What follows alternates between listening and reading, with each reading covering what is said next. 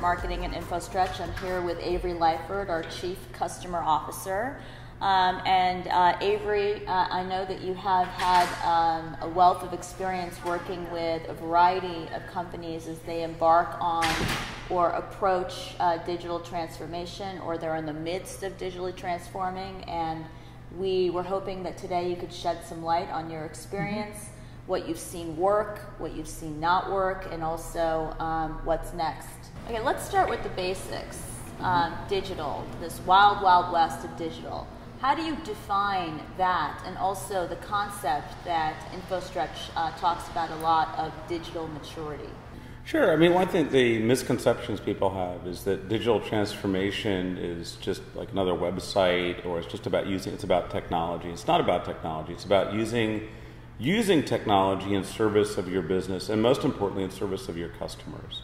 So it's about changing the way customers are served and what they receive by using technology in a way that fits with the workflow, the experiences, and the sources of value in a given industry. Now, one of the reasons we talk about digital maturity is that, you know, the companies we're working with are often not digital natives. So their challenge in life is how do they take the assets they have and make them effective in this new world? Not try to be something they aren't, and instead use the unique skills and capabilities and data they have to serve their customers in a, in a unique and special way. So we talk about digital maturity because with maturity you gain wisdom. Mm. And with the experience of these companies, you have the wisdom to know what will really make a difference for your customers. When it comes to the approach that you see uh, some of your customers taking uh, to, to, to, digitally transform, mm-hmm. is it sort of a, a big bang approach um, where they need to, they feel as if they need to boil the entire digital ocean, or, or are they looking at it from a, as a phased approach? And and if it's phased, what are some of the common phases you're seeing as they as they embark on this effort? Definitely, it's in terms of phases. Mm-hmm. And I think one of the keys here is that digital is not something you do the way you would do an ERP rollout or the way you do some right. other big IT initiative. Mm-hmm. It's more of a change where you're now, instead of IT being this big capital investment, it becomes an operating expense because it becomes not just something that you've done once, but something that you become. It becomes mm-hmm. what you're offering, it becomes integral to your offering. So, what are some of the ways in which they measure success so far? What are some of the key milestones and metrics that you're seeing consistent with uh, some of the uh, customers that you're dealing with?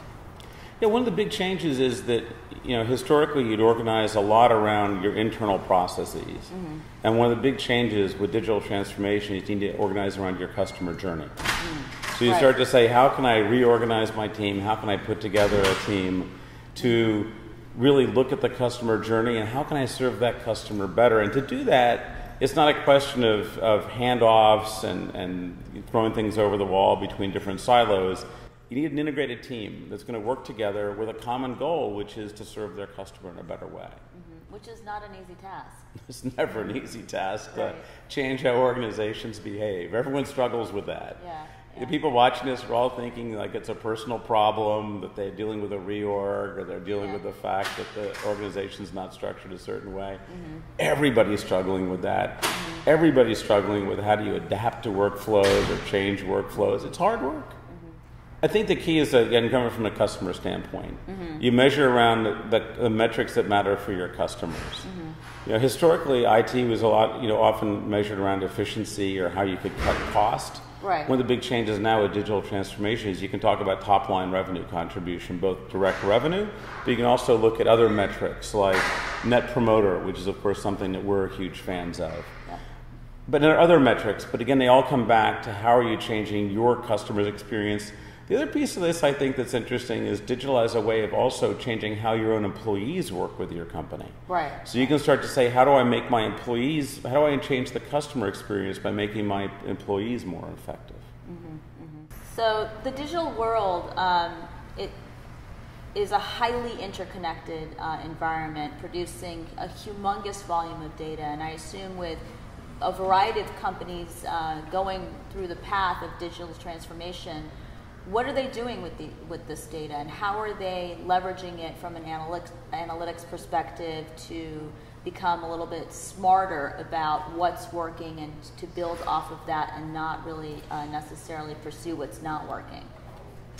Yeah, and, and there are probably two aspects to this. Uh, one is talking about how you can get more real time data. So, one of the nice things with a lot of the digital technologies, you can get immediate feedback. So, it's no longer a case of that you do something and then you find out three months later, did it work or not work with my customers? You can get immediate right. feedback. Often, not even by asking customers, but by just watching what they do.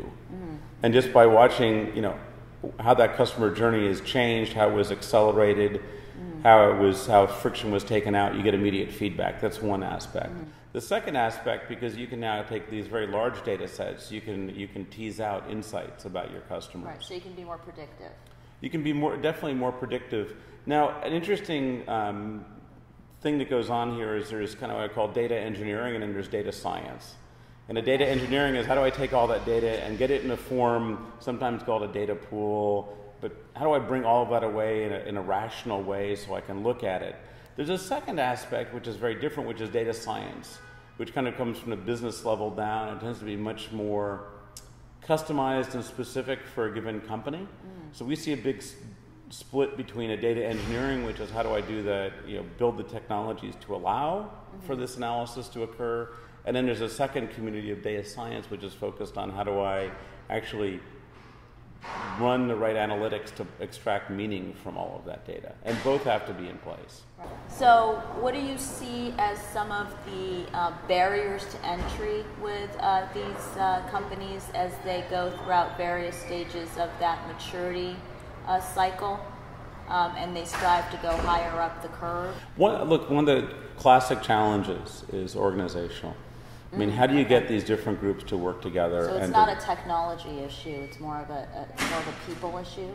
As, as is often the case in business, mm-hmm. uh, as often the case in life, you know, people yeah. are far more complicated than any technology. Uh, some people are saying that this whole AI thing is, is, is not for real, and it's more of a um, trend that's that's got, you know, um, a short life cycle. Is, do you have any perspective on that? Well, AI, we should really be careful here because there's artificial intelligence and there's augmented intelligence. Right. And people often talk about artificial intelligence, where in fact I think they really mean augmented intelligence. You know, the mm-hmm. best chess playing in the world is not done by a machine or by a computer. Mm-hmm. It's done by a human assisted by a computer because right. computers are good at a set of things and people are good at a set of things. Mm. And they're different sets of things. So, as with any team, the best team is not built on the lack of any weakness, it's built on complementary strengths. Mm. So computers have a set of strengths to bring, people have a set of strengths to bring. Mm-hmm. So the best is not artificial intelligence and being replacing all of the people. It's letting people be great at what they're great at doing. And augmenting and building. And then augmenting them. Excellent. Great. Um, well, did you have anything further to add uh, on this on the whole concept that I haven't covered? I think we've, we've hit on the key points. You know, the point that in this digital maturity, the, the goal for an established company is not to try to be, be something they aren't. Right. You know, play to your strengths. Yeah. You know, that, I mean, one, I think one of the first rules of competition is, is to play on your battlefield, not to let the other person pick the battlefield. Yeah. And so, one of the reasons we talk about digital maturity is that as an established company, you know your customers, you know their history, you've got along, and you've got trust with them. Mm-hmm. Hardest thing in the world to get is trust. Mm-hmm. And if you've been working with a set of customers over a long period of time, you both know them well and they've learned to trust you. Take advantage of that. Mm. Don't you know? Don't throw it away. And what can be scary for some of these organizations is the um, you know the variety of tools and technologies that are out there claiming to do X, Y, and Z to help them digitally transform. But what I'm getting from you is that really you need to focus on, on your customers mm-hmm. and what they're asking for, and then bring in uh, the necessary tool sets and, and the um, additional support so you can build around their needs. Yeah, we have a motto at InfoStretch the customer leads, the technology follows. Great. Thank you. Well, I, thank you. Thank you so much.